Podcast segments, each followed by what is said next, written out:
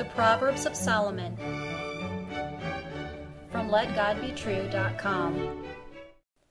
Proverbs chapter 24 and verse 7. Wisdom is too high for a fool. He openeth not his mouth in the gate. Hear the words of God and Solomon again. Wisdom is too high for a fool. He openeth not his mouth in the gate. Wisdom is a wonderful thing, and every man should pursue it. Wisdom is a most precious jewel, and it should be sought and prized above all earthly possessions. Lady Wisdom calls for the simple to turn in and partake of her fare. Wisdom requires humility, to admit you are wrong. It requires correction, to be taught by others. It requires courage, to think outside popular delusions. Fools cannot do these things. They have no heart for them. Their eyes and imagination are wandering everywhere else. They are in love with their own thoughts. Every preacher, including Solomon the preacher, has watched fools in the presence of wisdom. It goes right over their heads. It is too high for them. They do not even recognize it. They do not have a desire for it. And they certainly do not have the drive to lay hold of it. Within minutes of a sermon, lecture, or private exhortation, it can be observed that nothing stuck.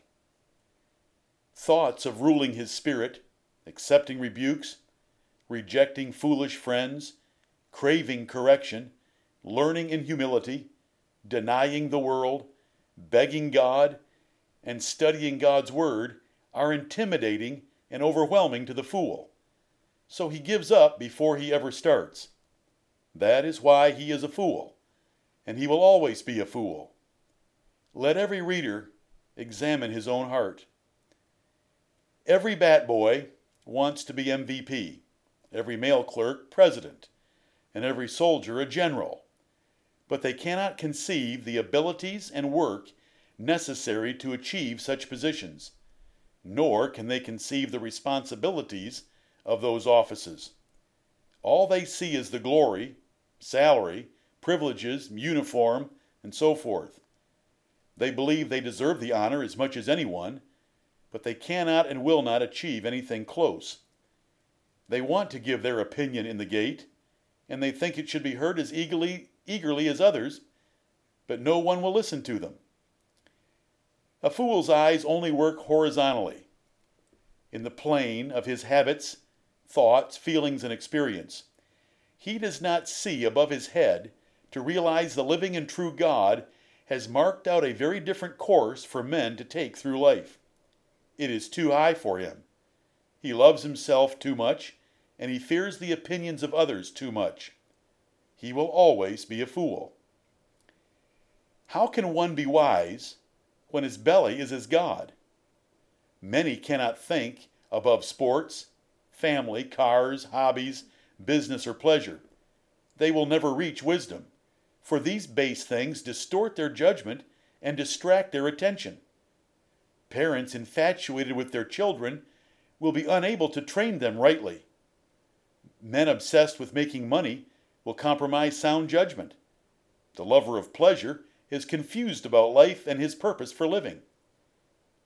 Scorners cannot find wisdom, for it is easy for men of understanding. Why? The scorner's conceited self will is blinding. His refusal to be corrected guarantees his perpetual folly, shame, and trouble. The ancient custom was for business and personal disputes to be resolved at the city gate. It combined city council, the legal system, and law enforcement. Conflicts were settled there by judges and third party mediators. There sat the wise men of the city. There, godly wisdom was highly honored. Fools were rejected, for they could not see right from wrong even in simple matters. So their opinions were rejected and ignored. In controversies requiring judgment, fools will always be ignored, for they have nothing to offer. You have seen them. Do not be one of these fools. Listener, is your opinion sought to resolve questions? Or have you disqualified yourself by proving in the past to lack sound judgment and understanding? Have you shown ignorance of even the basic reasoning of this book of Proverbs? Is thinking and speaking so difficult for you that everyone passes over your opinions? Then seek wisdom. Wisdom is not difficult. If you seek, pray, and work for it, you may have it. You may have it as easily as Solomon obtained it. But are you willing to forsake your foolish ways and trust it only? Most will not do that. Wisdom is not a result of intelligence. Be thankful. Intellectually gifted people are some of the world's greatest fools. Neither is wisdom a result of education, for it is not learned in the classroom of classical instruction. It is found only in the fear and blessing of God, by His grace and in His Word, things not allowed in the modern educational system.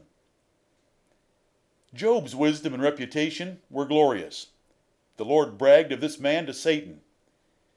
Are you such a blessing in your family, church, and community? Humble yourself before God's Word and devour it. Great wisdom that the world's greatest thinkers have never seen is waiting for you. Take it. Take it to the gate and save the righteous.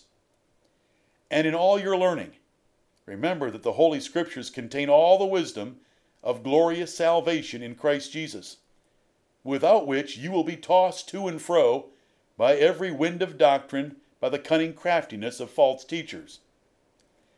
Jesus had within him all the treasures of wisdom and knowledge. He could answer doctors of the law at 12 years of age, and he confounded them many more times later on. He grew in wisdom and stature and in favor with God and men. Are you growing like Jesus did? Though not trained in probate settlements, Jesus was sought for judgment even in an inheritance case. His combination of knowledge and compassion is unsurpassed in heaven and earth. And he shall soon sit as judge of all angels and men in his great throne. Does your life reflect his wise teachings? Amen.